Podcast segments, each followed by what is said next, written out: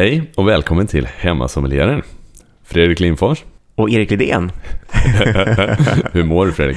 Det är bra, hur är själv Erik? Det är mycket bra tack. Kanon. Har det blivit något viner då? Ja, det har blivit en hel del vin. Det, men det har varit mycket, mycket rosé och vitt i helgen. Jag säga. Trevligt. Mm. Har det då varit någonting som knyter an till eh, dagens avsnitt? Vi ska ju nämligen prata om Chardonnay. Ja, nej, jag, jag har faktiskt, jag tror jag har sparat Chardonnay till idag. Ja, Eh, så att jag har inte druckit någon Chardonnay än i helgen.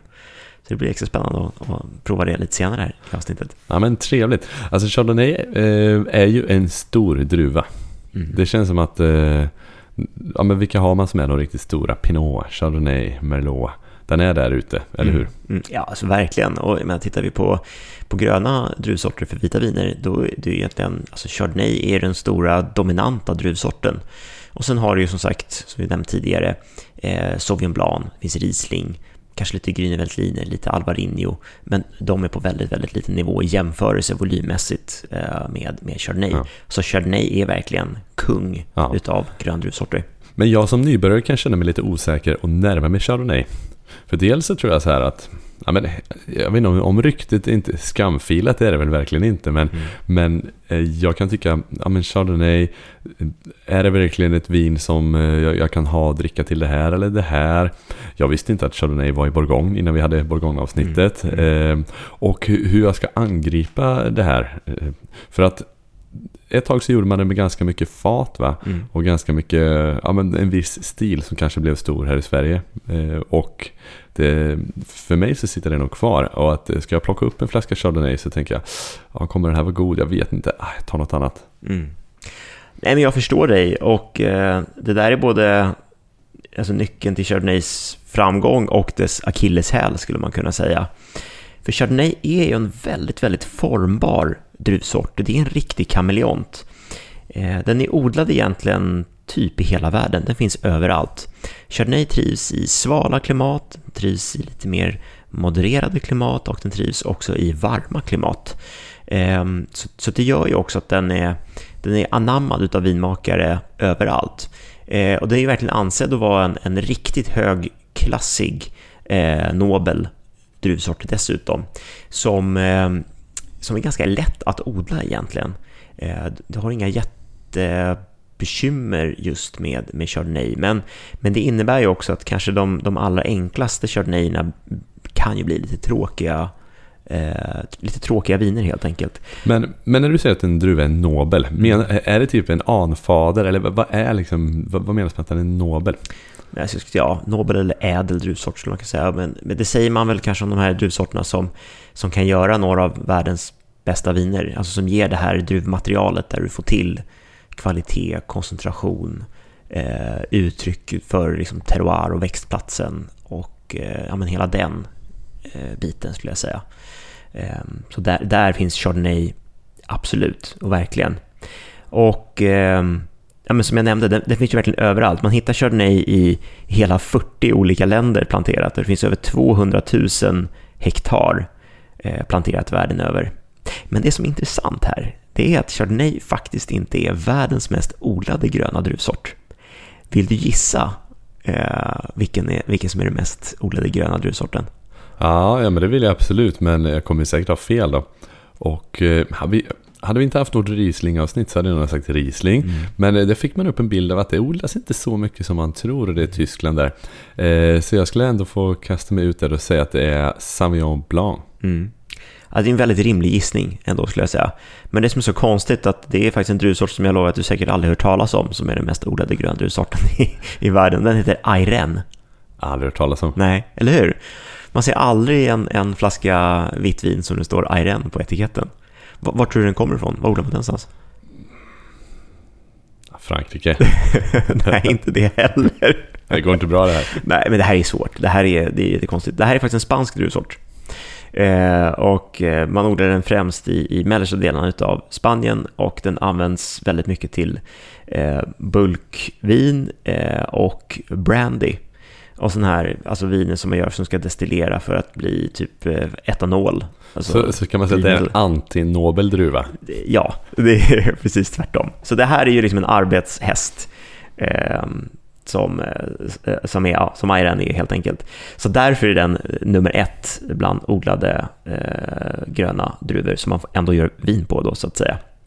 Men jag, jag tycker att det är lite spännande med Chardonnay, så att jag eh, surfade också in på Systembolagets hemsida och tänkte så här, ja men jag vet att det finns ju mycket Chardonnay-viner eh, tillgängliga på Systembolaget. Men eh, jag var ändå ganska häpnad när jag såg att söknumret jag fick upp var 1480 viner.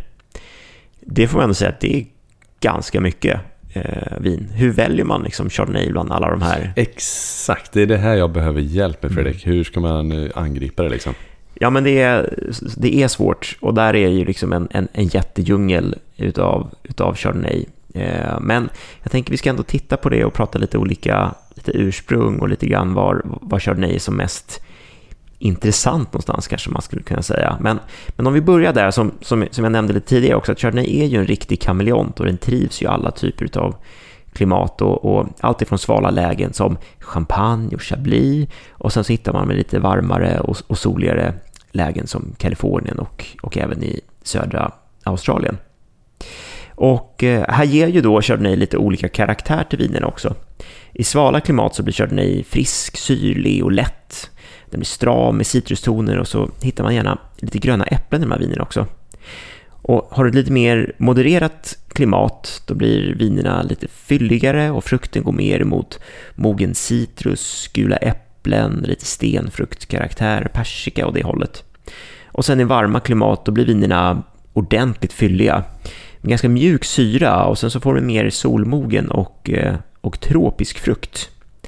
Och sen dessutom då så Chardonnay trivs ju riktigt bra med, eh, med ekfat. Eh, och fatkaraktären som man hittar på chardonnayviner det är oftast en karaktär av vanilj, man hittar lite kryddor och det ger en viss krämighet och smörighet och ja, men rostade toner och lite mer lite rikare textur. Sen är det ju en, en hel vetenskap i sig det där med att fatlagra viner och, och hur man fatlagrar. En del eh, är ju lite mer försiktiga och sparsamma med sin fathantering och använder bara en viss del fat eller använder äldre ekfat bara för att ge lite, lite textur eller lite känsla för, för faten. Medan andra pangar på med 100% nya eh, tungt rostade fat för att ge jätte, jättemycket fatkaraktär. Och som du nämnde där, lite den, den liksom nidbilden jag tror som man, man har av Chardonnay, eller i alla fall vad det har varit när, när Chardonnay var, var en trendande druva under 80 och 90-talet. Då var det ju verkligen more is more som gällde. Så då var det de här intensiva smör, kola, nötfatsbomberna som var otroligt fylliga och med, med låg syra och nästan lite så här kvalmiga viner. Det var någon sorts trend i det och det kom ju från det stora landet i väst. Det var ju liksom den amerikanska stilen att uppskatta Chardonnay på att det skulle vara rika, fylliga och, och, och lite för mycket. Så att så gjorde många av eh, de amerikanska vinerna gjordes i den stilen, men man, man såg ju det på andra platser också, från Australien och Chile och hela nya världen-stilen skulle man kunna säga av Chardonnay var verkligen den där eh, liksom lite mer nidbilden skulle man kunna säga. Ehm, och det som är intressant att precis innan det här, alltså om man, om man tittar fram till liksom slutet av 1970-talet så Chardonnay var, var inte särskilt planterat utanför Bourgogne och Champagne, utan det, det kom där liksom 80-90-talet som det bara exploderade och man kallar det för eh, Chardonnay Mania. Men det låter lite som nästan, om det sprider ja, sig så ja. fort. Det var någon sorts hysteri kring, kring Chardonnay och alla var helt tokiga i det och det, skulle bara vara Chardonnay, Chardonnay, Chardonnay hela tiden. Och så går det så fort så, så kan man ju tänka absolut att kvaliteten kan inte hänga med. Ja, ja, det blir så. Och sen är det en trend, som vi pratade om tidigare också, det blir en väldigt stark trend i, i den Chardonnay-stilen helt enkelt. Och sen så kommer ju som det är med trender, det kommer ju en, en, motreaktion efter ett tag när man liksom ledsnar på att det är en trend och då ska det gå åt andra hållet. Och då kommer ju den här, som vi pratade om tidigare också, den här ABC, den här Anything But Chardonnay. Ja, man är ledsnat på den där liksom. Eh, och, och, och, då gick ju Chardonnay in i en liten dvala skulle man kunna säga eh, under typ början av 2000-talet. Och det är väl kanske först nu senaste åren som det börjar vända igen. För att den moderna stilen utav Chardonnay som man hittar egentligen världen över blir ju att mer göra en mer återhållen Chardonnay-stil där man tonar ner faten och man tonar ner liksom det här fylliga, supergenerösa uttrycket lite grann. Men du säger att Chardonnay gillar fat. Du får gärna utveckla det lite. För jag mm. tänker, varför lägger man inte bara på ståltank då hela mm. tiden? Skit i fat.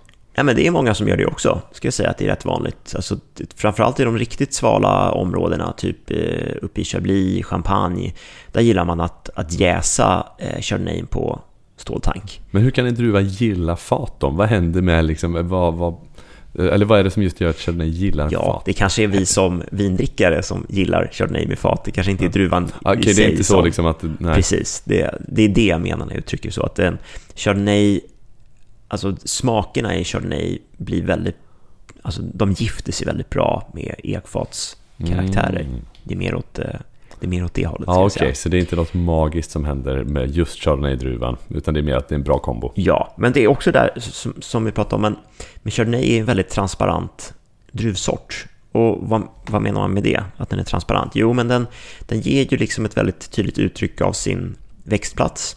Och den ger ju också väldigt tydligt karaktär utav hur den har blivit behandlad och hur den har vinifierats.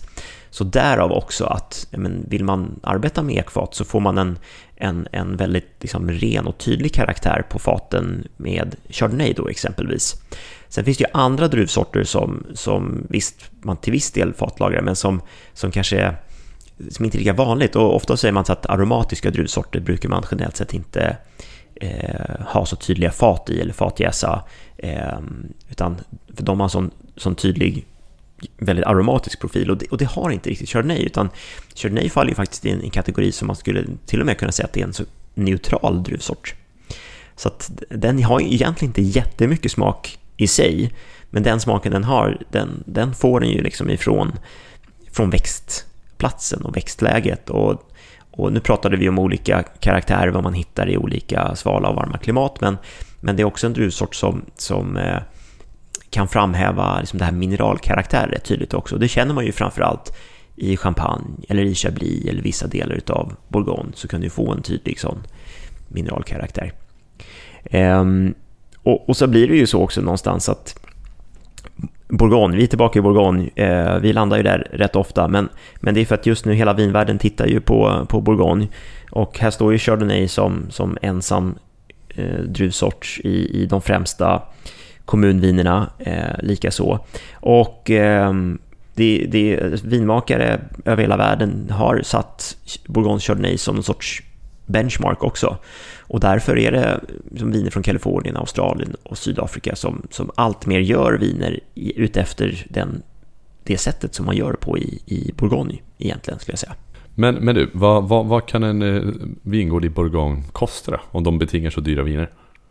Ja, eh, det är ju så. Just i Bourgogne så, så är det inte så ofta som vingårdar kommer upp till, till försäljning. Framförallt inte de här främsta Grand Cru-vingårdarna. Eh, det är, ändå, det är ändå relativt ovanligt. Men, men om man tittar lite grann för att ge något sorts perspektiv på det här med vingårdar så kan man ju säga att i Frankrike så finns ett, ett snittpris på att en hektar vingård kostar 150 000 euro. Så alltså en och en halv miljon för att betala för en hektar eh, vingård. Och då är det 100 gånger 100? 100 gånger 100 meter, ja. Precis. 10 000 kvadratmeter. Ehm, och Däremot om du skulle köpa en Grand Cru-vingård i Bourgogne så snittar dessa på närmare 7 miljoner euro. Så det är alltså 70 miljoner. Per 100 gånger. Um, och, och då, är det, då sa jag också, det här, då är det snitt för Grand Cru. Det finns ju skräp Grand Cruer och det finns förnäma Grand Cruer också. Eller skräp och skräp, det finns mindre bra och sen finns det riktiga high-end Grand Cruer också. Så att om vi tar just Montrachet som är den absolut främsta för vita viner, då får du nog lägga på ett par miljoner till. Till de här sju. Och, och vem äger det som vingård idag? Eh, ja, det, det är det här som är lite knepigt, att det är, mycket är ju familjeägt. Men eh, när, i och med att priserna har trissats upp så mycket de senaste åren så är det, det är inte många familjer som har råd sen när, eh, eh, när alltså, ägaren dör och det här sen ska vidare. För det ska betalas otroligt mycket skatt upfront på, eh, på marken. Så då blir det ju att det, det säljs, det styckas av, det kommer eh, andra typer av marknadskrafter som handlar upp det här. Någon sorts liksom, multinationella bolag och utländska finansiärer och, och, och andra saker. Eh, eller så är det jättarna i Bourgogne som kan köpa de här stora negocianterna eh, som lyckas fixa finansiering och kan handla. Så att det där är en eh, tuff marknad att köpa vingård i Bourgogne. ja, verkligen. Och, du kan ju tycka att det känns dyrt att köpa hus i Stockholm. Det är ingenting att köpa, köpa Grand Cru i Bourgogne. Ja, exakt, det gäller att jobba perspektiv. exakt, så är det. Och när vi ändå pratar om Bourgogne så är det ju som så att eh, det är ju där Chardonnay är, har sin födelseplats. Och tittar vi Frankrike så stort så där har man hela 50 000 hektar planterat med Chardonnay. Och det är alltså 25 procent av hela världens Chardonnay-planteringar. Så det är klart, du kommer hitta mycket Chardonnay ifrån, ifrån Frankrike. Och eh, ja, de främsta exemplen det är ju Champagne, Chablis eh, och Bourgogne. Och pratar vi Bourgogne så är det framförallt i, i Côte eh, där man hittar några av världens absolut främsta vita viner. Och de gör man i kommunerna som Meursault, Pouligny Monarché och Chassagne Monarché. Och eh, vingården då, Montrachet eller Le Monarché, är eh, delad mellan de här kommunerna, Pouligny och Chassagne Monarché och ger Alltså, ja, de gör ju helt enkelt världens absolut mest exklusiva och åtråvärda vita viner härifrån. Släpps de ibland på systemet? Kan man se dem fladdra förbi? Ja, det kanske blir något webbsläpp och sådär, men det, alltså, det, det blir ju väldigt, väldigt lite. Eh, och de här vinerna betingar ju nästan astronomiskt Vad, vad kostar en flaska? Nej, men alltså om du ska Montrachet, alltså du får nästan tänka att du får ju, ja, tror inte det går att hitta någonting under typ 10 000 spänn. Nej. Alltså du, du, är nog där uppe och sen så har du ju värstingexemplaren som, som Domaine Fleuve eller eh, Romain Conti producerar som kostar kanske på 30, 40, 50 000 kronor. Och det var 2021 nu du sa att det var ett dåligt år också, va? De ja. blev av med mycket skörd. Ja, eh, det var ju ett katastrofår. Ja. Det är de flaskorna som producerades då ännu dyrare. Ja. För det var nämligen så här, jag såg ett avsnitt av det här programmet på TV4, Bytte bytt. Ja. I torsdags. Just det. Då var det, här var ju Carl Jan där med en flaska Romani Conti oh. från 2011. Och okay. då ska man gissa vad den var värd Men jag tänkte, men, okay, men den var värd kanske 50 000 då. Det var ett dåligt vinår sa mm. de i Bourgogne och så. Mm. Men då har du lärt mig lite att okay, med dåligt vinår, det som väl produceras, det blir väl ganska bra. Mm. Men jag tänkte ändå 2011, det är ju rätt nyss ändå. Så dyrt, okej okay, 100 000 då, det kan det vara. Så satt vi där och spekulerade. Mm. Men det var 250 000. Mm, jag skulle säga det. Hur kan den vara så dyr från 2011? Ja. Nej, men det, det, det är så. Det här, och det här, är, det här är verkligheten i Bourgogne. Men, men det betyder att skulle man komma över ett sånt här vitt då från 2021, eller en sån, alltså, det kommer ju vara ett bra vin för framtiden då. Eh, om det var ett lite tufft år. Även om man nu liksom 10-15 tusen för en flaska vitt, det är ju helt sjukt. Ja, ja, ja, ja, ja verkligen. Och, och som sagt, då säger jag vad du får tag i det första hand om du släpps på Systembolaget. Alltså andrahandsmarknaden för, för Monarcher och framförallt för de, de stora namnen det drar iväg. Alltså, då, då pratar vi också säkert närmare 100 000 kronor flaska. Ja. Det skulle inte förvåna mig. Nej, det är inget för en hemmasommelier. Eh, det beror på vilken plånbok man har i och för sig. Men jag vet inte, vi är väl kanske lite mer modesta än, än så. Eh, men sagt, det finns ju andra, andra Chardonnay-viner helt klart. Och, och andra ursprung som jag tycker är intressanta som man, man ska kika lite grann på. Det är men i Kalifornien så finns det en del svala ursprung som, eh, som gör riktigt snygga varianter utav, utav Chardonnay. Och då kanske man tittar framförallt runt Sonoma och Sonoma Coast, alltså lite svalare lägen ut med kusten. Eh, kan man få till riktigt bra eh, Chardonnay. Uppifrån Oregon kan man också hitta eh, ganska läckra exemplar eh, som jag som varmt kan rekommendera. Och sen Sydafrika, lika, lika så där, eh, finns det eh, börjar i alla fall komma eh, lite, lite läckra eh, saker och lite eh, duktiga producenter, framförallt nere på sydspetsen i, kring eh, Walker Bay och Hemelan Arde eh, så finns det några svala lägen som ger riktigt bra chardonnayer. Australien eh, tycker jag också är ett lysande exempel. Det finns flera områden där som, som är intressanta. Allt ifrån eh, Margaret River eh, som ligger på eh, västkusten utanför Perth och sen så hittar man även uppe i Adelaide Hills ovanför staden Adelaide. Eh, och Yarra Valley är också ett jätteintressant område både för, för rött och vitt i Australien. Eh, mycket härliga, svaliga uttryck. Eh, Nya Zeeland tycker jag inte ska glömma heller. samma där.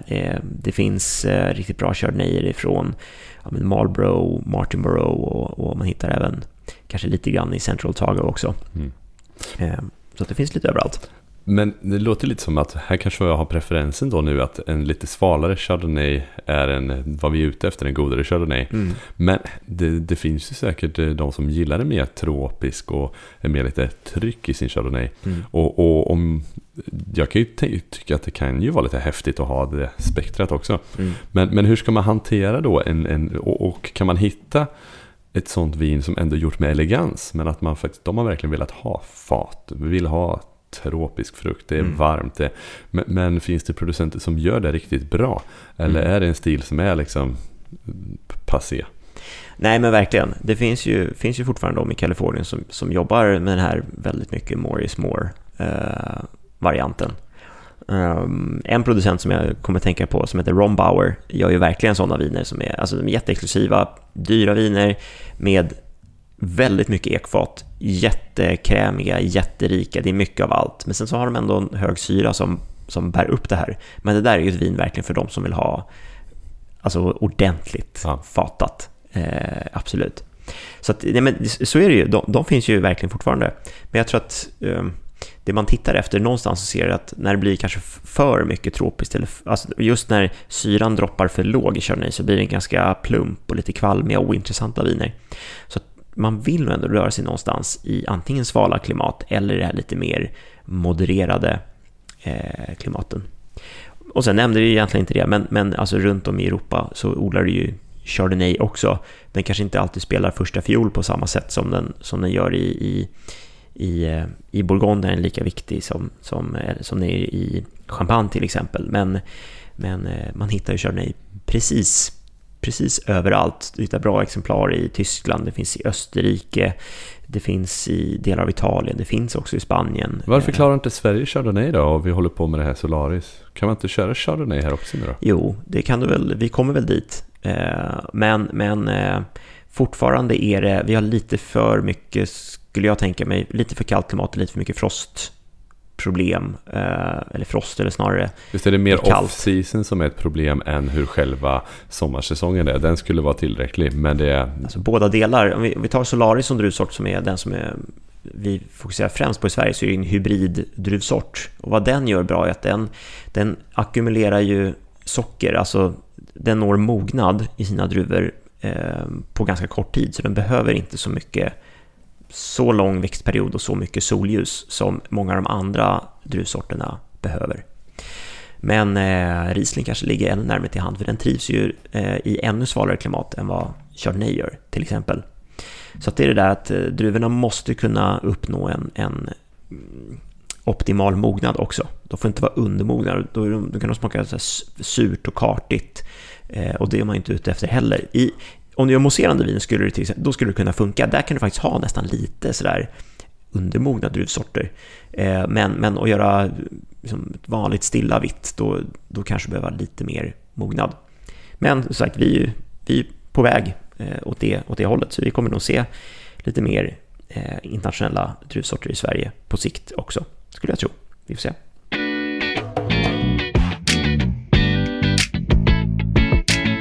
Men alltså man har ju hört om folk som säger så här, äh, men jag gillar inte Chardonnay, men, men ett glas Chablis, absolut, det blir bra. Mm.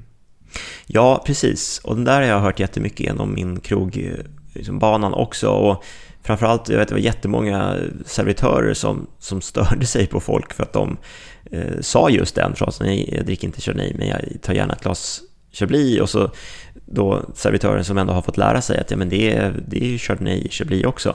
Fast jag måste ändå säga så här, jag måste verkligen försvara gästen här och, och ändå säga så här, fast det är ju oceaner skillnad stilmässigt på en Chablis mot en fatlagrad Chardonnay.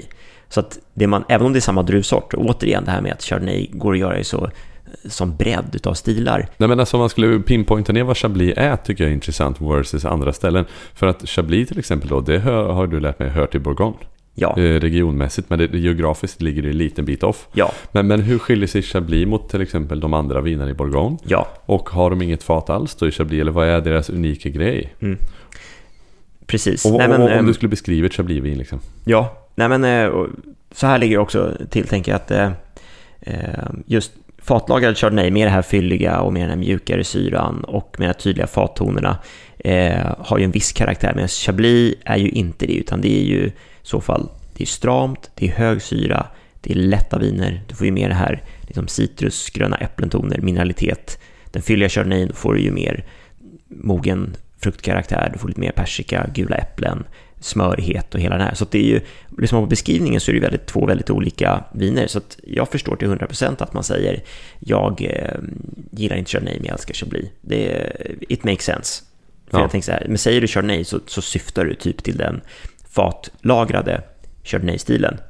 Men, men om vi tittar på eh, Chablis då, vad som är så specifikt eh, med det, som du var inne på Erik, att ja, det ligger ju som en liten egen enklav uppe i nordvästra delen utav Bourgogne och hänger liksom inte riktigt ihop med det övriga. Eh, men, men, men här däremot så har man ju ett väldigt, väldigt svalt läge och det ger ju viner som får hög friskhet och det ger mer mineralkaraktär och av tradition i, i Chablis så, eh, så, så ligger liksom inte faten i första rummet. Och, och, traditionellt sett i Chablis så har det kanske varit viner som, som har jäst på antingen cement, betong, stora fatliggare eller rostfritt stål helt enkelt. Så att, ja, för att ge så lite karaktär som möjligt egentligen av själva jäsningskärlet. Ehm, och de här vinerna ser ju ganska sällan sen fat under lagringen. Det är, vissa producenter gör det och eh, det kanske är vanligast att se på Premier Cru och Grand Cru-nivå att det är lite fat. Men samtidigt så ska det inte vara så tydliga fat som du känner i, alltså längre söderut i Bourgogne eller någon annan liksom, fatad Chardonnay-stil. Eh, det är inga liksom, nya rostade fat du känner utan det är, det är i så fall fat som man använder eh, som är mer neutrala och som är använda just för att ge lite mer, ska man säga, en textur eh, till vinerna mer än, mer än en, en fatkänsla. Just det, men då har vi också Petit Chablis och mm. Chablis. Mm. Är, är, Petit bara en utökad kommungräns eller vad, vad menas med? Alltså, ja, ja man För skulle jag tycker kunna man ser tro det på det. hyllan liksom. Ja, man skulle, kunna, man skulle kunna tro det. Men eh, Petit Chablis ligger faktiskt som små fläckar inom, alltså om man tittar på hur hela vingårdsområdet ser ut inom Chablis, så, så har du ju eh, liksom ett läge som ligger precis norr om byn eh, Chablis, som är en, en brant kulle. Där ligger Grand Cru-vingårdarna. Eh, och sen så har du i, i de andra välexponerade sluttningarna av lägena, där hittar du ju mycket av premierkryerna. Eh, och sen så finns det ju kommun, det som anses som kommunvin, det, det är de generella Chablis-vinerna också. Och det som är gemensamt för de här lägena, det är att de har, ligger alla på samma jordmånstyp, som är en, ehm, en kalkrik jordmån som heter Kimmeridge, och sån här Kimmeridge-lera. Eh, sen finns det då fläckar i den här Chablis-kartan runt om. Eh, liksom, det är inte på ett, Petit Chablis är liksom inte bara som en, en stor ring utanför eh, Chablis, utan det ligger liksom inkilat mellan där du kan hitta antingen kommunvingårdar eller Premier Cru-vingårdar, eller till och med ovanför eh, Grand Cru-vingårdarna så har du Petit Chablis-läge. Och det är för att där har du en annan jordmånstyp som heter Portlandia. Och då får de inte kalla det Chablis? Det finns en regel liksom? Ja, exakt. Så då är definitionen att här, härifrån måste du göra Petit Chablis. Okej, okay, och, och annars kan du kalla det för Chablis? Ja. Och då kan man, det man säger då att de här Portlandian-jordarna ger liksom inte samma uttryck. Det blir lite enklare eh, viner. De får inte riktigt samma djupa mineralitet som du får i de här Kimridge-jordarna. Då. Men då hade det varit, det får jag lite samma känsla som Dolcetto där. Hitta en riktigt bra Dolcetto sen vi pratade om det från en väldigt bra producent. Mm. tycker jag är ganska roligt. Och jag har druckit några nu som mm. var väldigt goda. Mm. Kan man liksom hitta någon riktigt håll käften petit eh, Chablis som är mm. underbar? Mm. Ja, det finns.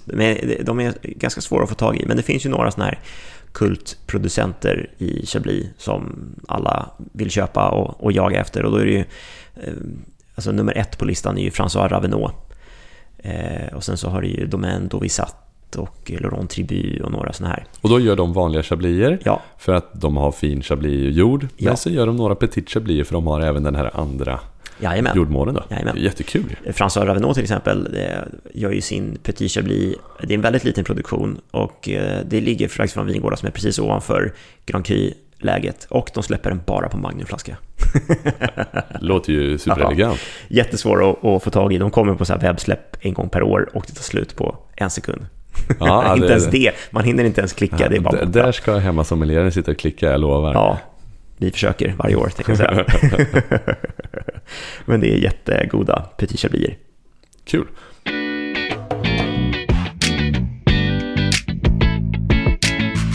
Erik, nu tycker jag att det är dags att vi ska prova lite vin. Så jag har med mig två stycken olika Chardonnay-viner här. Jag tänker att jag börjar med att hälla upp det första. Och eh, det här är ett vin som vi faktiskt eh, pratar om precis. Ja, det är en eh, Petit Chablis som heter Petit Chablis Saint-Clair ifrån producenten Jean-Marc Brocard. Och eh, Jean-Marc Brocard är ju en av de, framförallt i Sverige, alltså stora eh, producenterna. Eh, det är ju Jean-Marc själv som startade vineriet på 70-talet och hans son Julien är väl den som driver vineriet idag och har också ett eget brand, eh, Julien Brocard, där han gör eh, eh biodynamiska viner. Så han är väldigt inne i, i eko och eh, biodynamiken. Ehm, och eh, här är ju liksom den mer klassiska Chablis-stilen där här kommer du inte förväntar dig inte hitta något fat och, och, och, så, utan här är det mer, det mer upp, uppstramade så att säga. Men eh, vi dyker väl ner den här och doftar lite grann, så jag hittar. Bara spontant tycker jag att det doftar gott. Det är ju liksom, det är ju dåligt spesat. Men, Alltså fast det är väl jätteviktigt. Alltså, sen är det ju, det är ju lite subjektivt kanske. men samtidigt är det viktigt att vinet doftar gott. Men eh, om man ska sätta lite fingrar på vad man känner så för mig så är det ändå, det är ändå en mineralkaraktär som hoppar ur här. du får lite våta stenar, eh, du får en kanske lite lätt nästan sådär rökig karaktär också som jag tycker är väldigt, väldigt charmigt. Eh, och sen så finns det ju där, det är ju citrustoner eh, som man förväntar sig, alltså en riktigt sån här ren citron, citruszest och sen finns det såna här gröna äpplen, tänk sig Granny Smith med hög syra man biter i dem som blir alldeles sådär saftigt och, och så. Så att eh, det spektrat är vi ju definitivt i. Och sen smakmässigt så känner man ju att det här är, det är ju friskt. Verkligen. Det är friskt. Det, det är lite sån här eh, mineralvatten, alltså sån här mineral, smakar sån här källa, källvatten eller något sånt där. Livets källa. Precis, lite åt det hållet. Nej men, nej, men verkligen fräscht. Smaken sitter inte kanske i liksom superlänge, mm. men det, det, kan man säga att det är balanserat vin? Jo, men det skulle jag säga. Det skulle jag säga. Men samtidigt, det här är ju lite grann lillebrorsvinet mm. också, mm. när vi är på, på Petit jämfört med Chablis. Och sen de kanske riktigt uttrycksfulla Chablierna hittar vi först på Premier Cru-nivå. Och sen upp till, till Grand Cru också. Så att nu är vi ju ändå i en ganska så här, modest eh, Chablis-kategori. Men fast med det sagt ska jag också säga att alltså, har, har du tänkt på prisbilden på Chablis och kanske Petit Chablis senaste tiden så har det, det har verkligen stuckit iväg. Jag kommer ihåg att det var bara några år sedan, upplever jag i alla fall, som man hittade Petit Chablis runt under hundralappen. Eh, men nu börjar de ju sticka iväg och kosta som 179-189 kronor. Så att eh, de är liksom inte kanske riktigt lika fyndstämplade som de var för ett antal år sedan. Nej. Hur är lagringsduglighet då på om du tänker en Petit Chablis versus en Chablis? Mm. Är Petit något man inte lagrar då för man tänker att okej, okay. eller ska man som du annars tittar på, man går på producent? Ja, eh, producent i stor del, liksom. absolut. Vi nämnde ju typ Ravenot där mm. tidigare med den Petit Chablis den, den kan ju absolut eh, lagras. Eh, annars Petit Chablis är ju också mer direktkonsumtionsvin skulle jag nog ändå säga. Men eh, ganska intressant med Chablis överlag, framförallt när vi kliver upp på Premier Cru och Grand Cru-nivå, så är faktiskt det här vinen som är lagringsdugliga. Och det är ju inte vita bourgogner. Alltså vi pratade ju i Bourgogne-avsnittet om det här Premox, ja, Premature Oxidation. Det innebär att eh, det, det är eh, viner som alltså de oxiderar alldeles för snabbt, alltså inom ett par års tid. Och det här var ett fenomen som dök upp i mitten av 90-talet i, i Bourgogne. Eh, och man har liksom inte riktigt satt fingret på exakt vad det är. Det har varit snack om eh, dåliga korkar och det kanske har varit lite den stilen man har gjort med att eh, ehm, man har liksom, ja, utsatt vinerna kanske för lite för mycket oxidation eller man har skördat dem lite för sent och inte bevarat den här friskheten riktigt i vinerna. Eh, så att, men men, men eh, de påstår sig nu i alla fall att ha, ha rådet bukt på, på den här Primox. Men har eh, Chablis också varit drabbad nej, av det? Nej, det är det som är grejen.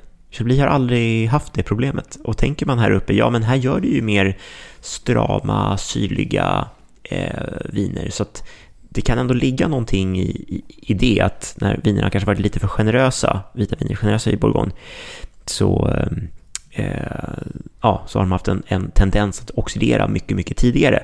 Och det här skedde liksom inom loppet av bara ett par år. Och historiskt sett så har ju vita Bourgogne varit viner som man kunnat lagra riktigt, riktigt länge, alltså 20 år utan problem. Och nu klarar de liksom inte ens 5-6 år. Ehm, så att man ska ändå, när det kommer till vit bourgogne generellt sett, man kanske inte ska spara dem i all evighet. De kanske ska drickas inom den, det spannet. Ehm, men, men Chablis som sagt, eh, däremot kan man lagra om man gillar den typen av karaktär som uppstår med lite lagring. Eller om man är väldigt, eh, att man vill vara där och göra ett liten klippinvestering. För om det fortsätter stiga i pris kanske mm. du kan köpa på dig 10 chablier som är riktigt nice nu. Och om fem år så kommer de kosta det dubbla. Ja, så, så kan det vara. Så kan det vara, ja, absolut. Och, men sen är det också att de här mest eftertraktade producenterna, de, de kommer alltid ha en ganska stabil värdeutveckling. Eh, för det finns en sån, så stor efterfrågan på dem helt enkelt. Men eh, absolut. Eh, men det är gott att dricka mogen Chablis och som sagt, stöter man på Ravenot då vi satt, det är deras toppviner, de behöver kanske minst 10-15 år för att visa sig från sin, sin bästa sida. Så att eh, lagra lite mer Chablis tycker jag är roligt. Ja, härligt. Och sen också det viktiga, eller det viktiga med allt vi håller på med, eller stora grejer med, med viner också, att vi ska ju snacka mat till det också. Exakt. Och då är det, vad, vad äter man till, till Chablis? Det är den stora frågan. Ja, nej men exakt. Och jag tänker ju att eh, Chablis som är så här friskt, lätt, hög syra, mycket mineralitet. Där är, landar man i det här alltså skaldjursträsket, eller på att säga, men ostron är ju klockrent ihop med, med Chablis. Men det har du sagt även till Sancerre, mm. Eh, som är Sauvignon Blanc. Mm. Ja. Kan man pinpointa någon skillnad där, eller är det mer att de förenas i det lite mineral, i att eh, det här är syra, mineral, då funkar det bra till? Ja, men det är också det som vi har touchat på lite tidigare också. Det, det finns ju vissa likheter mellan Sancerre och Chablis även om det är två olika druvsorter. Men eh, de ligger ändå relativt nära varandra och stilistiskt så blir vinerna, de drar lite åt liknande håll. Det här med väldigt mineraldrivna viner, hög syra, mycket friskhet. Eh, sen är det klart, Sauvignon Blanc ger en annan karaktär. Det är ju en aromatisk druvsort till skillnad från Chardonnay. Så att du får en liten annan aromprofil. Eh, men, eh, men alltså själva, vad ska man säga, eh, ramverket eh, och strukturen i dem så är de, kan de vara väldigt lika varandra. Så att Sancerre är gott till ostron och Chablis är också jättegott till, till ostron. Eller ja, du kan ju tänka dig, det är gott till, till räkor, till havskräftor, till pilgrimsmussla.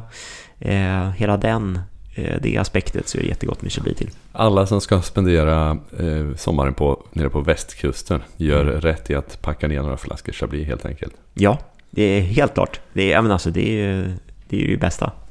Käka färska räkor och eh, dricka Chablis. Okej, jag tänker att vi ska dyka in i nästa vin, för jag har med mig ett till. Eh, och då blir det en liten annan stil av Chardonnay. Jag tänker att då ska vi resa andra sidan jorden och eh, till Australien mer specifikt. Och det här är väl ändå en producent som eh, jag tänker att de flesta känner till. Den heter Penfolds. Superkänd. Jätte, jättekänd. Och eh, Penfolds det här specifika Penfolds-vinet heter Max's Chardonnay och kommer ifrån Adelaide Hills. Och Penfolds gör ju vin egentligen i, i alltså allt ifrån lite mer volymviner, fast då ligger de ändå på en, ska jag säga, den högre kvalitetsskalan utav volymviner. Men så gör de ju ända upp till några av Australiens absolut mest eftertraktade viner, både på vitvinssidan och på, på rödvinssidan. Så att kanske toppvinet för vita vinet heter Jatarna Eh, och har en, eh, i alla fall historiskt sett haft en stor del vin ifrån eh, Tasmanien i oh, sig. Och då är det Chardonnay? Då är det Chardonnay, yes. Och det röda toppvinet ifrån Penfolds heter ju Grange. Som är deras topp top Shiraz. Sen gör de ju den här Ben 707 Cabernet Sauvignon och några andra såna här riktiga dyrgripar till. Men, men jag tror att det är Grange som är det mest ikoniska vinet som, som Penfolds producerar i alla fall. Eh, och det här heter ju Max's Chardonnay för den är en, en, en, eh, en ny serie som, som de, eller relativt ny serie som de har, som är uppkallad efter deras eh, legendariska vinmakare Max Schubert. Och det var han som skapade Grange uh, back in the day med årgång 1951. Och uh, det var så roligt, för det här vinet har ju verkligen slagit jättestort internationellt och kritiker älskar det. Uh, och samlare älskar det också. Men det var ett projekt som han fick göra i, i smyg från början.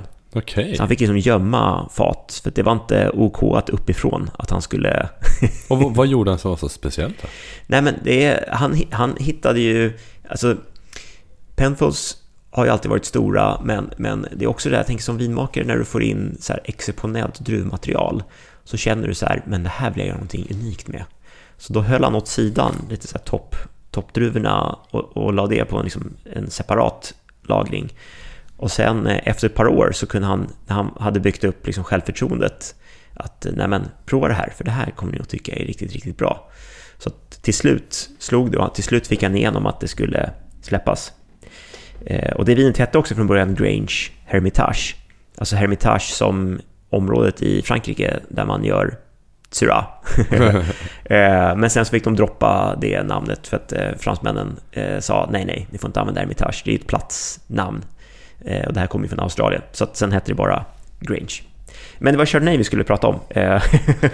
så, Jag älskar sidospåren. Ja, tillbaka till det igen. Eh, nej men sagt, Penfolds gör ju vin egentligen från hela sydöstra delen utav, eh, utav Australien och de är inte alltid jättespecifika med var, var eh, vinerna kommer och Grange är också ett sånt vin där de blandar väldigt många olika eh, delar. Men det är ändå 100% Chardonnay? 100% Chardonnay, ja. Och hur mycket varmare är Adelaide Hills än Chablis? Eh, ja, men, ja, men det är det ändå, ska jag säga. Men Adelaide Hills, nu är det i alla fall det är ett specifikt område och det här är en av de liksom, bättre områdena för just eh, Chardonnay i Australien. Och man kom, de kommer upp lite på, på lite högre höjd här i, i, i kullarna, men eh, det, är, det är klart varmare i, i Adelaide Hills eh, och framförallt så har de ju många fler soltimmar också. Eh, men det här vinet har ju då sett lite fatlagring också. Jag tror att det var 7% nya fat, och sen 17% var eh, fat som är ett år gamla. Så att eh, vi doftar lite grann och ser vad vi kan, vad vi, vad vi hittar här. Och jag hittar en lite sån här toastad eh, fatkaraktär som jag tycker är liksom, hoppar lite grann ur, ur glaset här. Tänk dig lite sån här nyrostat eh, bröd. Du får lite den eh, rostade rökigheten. Och sen så finns det här lite, ja, men lite varmt trä, lite sån här ek, eh, lite ekkaraktär, lite där rostade. Hur, hur är det med frukten här då? Mm. Den hittar vi också. Och till skillnad från Chablin där du kanske hittade den här liksom gröna, fräscha eh, äppelfrukten. Så att här tycker jag det är mer stenfrukt som ligger först. Det är mer att det här liksom eh, persiko, söta mogna persikerhållet. Sen kan det finnas lite gula äpplen där och sen så finns det lite mer söt citrustoner och det finns ju också en antydan till någonting som är, är eh, lite så eh, mer exotiskt också. Kanske en liten hint av ananas eller mango som ligger där lite bakom. Så det tyder ändå på att det finns lite mer solljus i det här. Mm. Men smakmässigt så, ja det är ju fräscht. Fin syra ändå. Det måste, bra syra ja. Mm. Det måste jag säga. Så det, det, här är ju, det här är ju en, den moderna stilen utav Chardonnay, eh, skulle jag säga. Kanske saknar några växlar i det här vinet på just eh, eh intensitet, lite komplexitet. Eh, det faller kanske lite platt i midpallet, men, men fortfarande så, så, så, fin fruktkaraktär och du får också en fin eh, fatkaraktär, fatbalans. Det är liksom inte det här smöriga eh, karaktären, utan det är mer det här rostade fatkaraktärerna i, i det här vinet. Och då, återigen, ställer vi oss frågan, vad, vad äter man till, eh, till sånt här vin? Nej men exakt. Om du skulle komponera en middag så till chablin till förrätt och tar en toast skagen lite eller färska räkor, någon pilgrimsmussla. Exakt. Eh, här, här då, exakt. Hur plockar vi upp det? Det finns syra ja. som, som, som ändå kommer bidra. Ja. Men eh, hur hanterar man frukten och, och, och, hela det?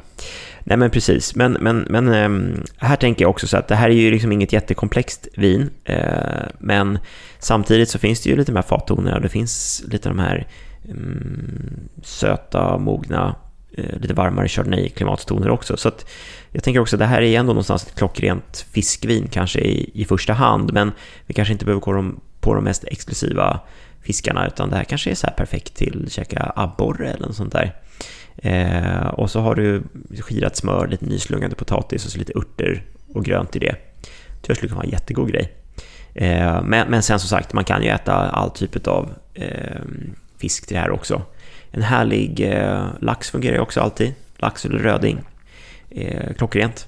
Eh, med eh, lite grillad citron eller ha en liten eh, vitvinsås eller sandefjordsås eller någonting sånt. Ja, vad går det här vinet på? 150 spänn. Ja, men det var inte farligt. Så att, eh, nej men exakt. Då tror jag, lovar jag att jag plockar en sån flaska och har på sommarstället ifall jag får upp abborre. Det är svårare bara hur jag ska klara av att filera.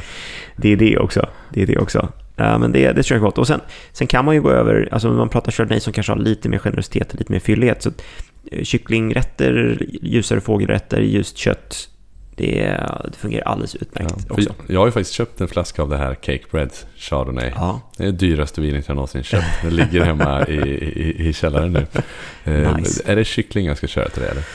Nej, jag, tycker, jag tycker nog att du ska köra en bättre fiskrätt i den ändå. Alltså. Eh, och där har du så mycket intensitet, så gärna grilla på någon fisk och skruva upp lite smaker och, och, och, och så. Eh, det, det, det, tycker jag verkligen. Det tror jag är jättegott. ja, den ska drickas i sommar och återkomma med en rapport. Mm, härligt. Det är också en 100% Chardonnay. Det ser fram emot. Jättekul för dig. Tack för den här provningen. Tack själv.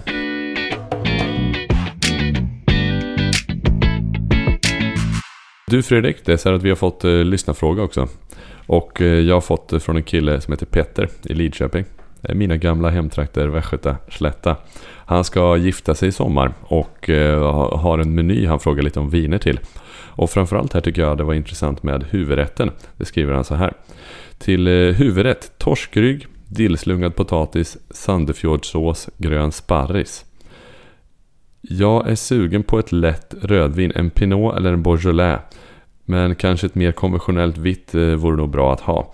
Ekad Chardonnay har jag svårt för. Mm. Ja, vad ska man svara Vad gör man? där? Exakt, exakt. Nej, men eh, absolut, jag förstår honom, eh, hur, han, hur han tänker. Och det är bra att han är tydlig med sin preferens där också. Eh, men det här, tittar man till rätten som helhet så är det här är ju en, en 100 poäng Chardonnay-rätt. Alltså. Den är ju klockren till Chardonnay, eller Chardonnay är klockren till, till den här typen utav, utav rätt. Eh, så det skulle, jag- det skulle jag säga. Så att, Skippa det röda liksom och gå på. Nej, men det kan man ha. Jag tänker det kan man ha också. Framförallt om han hellre vill dricka rött så kan jag ju så här, ja, man kan ställa frågan, vill ni ha vitt eller rött? Och då kan man titta på, precis som man säger, en, en Pinot eller en Beaujolais eh, och ha som alternativ. Och sen så kanske eh, de som vill dricka vitt, eh, då tittar man på på, på någon typ av Chardonnay. Om man vill ha utan ekfat, ja men då är vi ju lite inne där vi var i tidigare, pratade om Chablis. Så att eh, Chamat Brocard som vi provade nu, till exempel, nu var det Petit, man skulle kunna kliva upp på, på eh, eh, kommun Chablin, eller så gör de Bourgogne Chardonnay också. Eh, som är också väldigt strama, fina viner som skulle kunna passa perfekt i det. Alternativt, så om man är kvar i Frankrike så kan man ju kolla i Macon också. Eh, där finns det en producent som heter Cordier till exempel, som jag vet brukar finnas ibland i beställningssortimentet eh, som gör riktigt snygga, inte alls sådär eh, fatkänning på, på dem, eh, skulle jag säga. Så att, eh, ja, du kan vara kvar på Chardonnay, men man kan tona ner faten lite Och grann. en teknik då att tona ner faten det är välj Chablis Mm. eller regionen Macon. Där jobbar man Mm. väldigt lite fat helt Mm. enkelt. Ja, skulle jag säga. Ja. Det är tips. Nej men Fredrik, det är kul genomgång med Chardonnay. Men jag tänker ändå när jag går runt där i hyllorna så och, och ska välja Chardonnay. Jag kommer vara lite nervös här. Kommer, jag hitta, kommer det vara en god Chardonnay? Kommer det inte vara? Eh, men jag är också peppad på att utforska det mer. Men vill man åt det här eh, lite högre syra, eh, lite den, typen av svalare smaker. Det känns som att man, att när du angriper viner generellt och kanske även gäller Chardonnay, man tittar producent och man tittar region. Men eh, har du några andra pointers? Hur ska jag göra liksom? Nej, men jag tror att överlag så, det man kan göra, man kan ju läsa beskrivningar också för att när man går runt på Systembolagshyllorna, då får man en ganska bra idé om vad man har förväntat sig på, på hur vinet är stilistiskt sett. Och också titta på de här klockorna. Eh, att liksom, men hur fylligt är vinet och hur hög är syran till exempel. Eh, det är bra parametrar att, att ta in om, och se om det men passar i den stilen som, eh, som jag gillar. Och sen visst, jag pratar ju mycket om producent är viktigt också, men hur ska man veta? Alltså, om man inte har provat producenten innan eller inte har koll på, på själva producenterna. Men det är lite en resa i sig att prova olika producenter och kanske ja. försöka komma ihåg då. Var det ja. här något gott?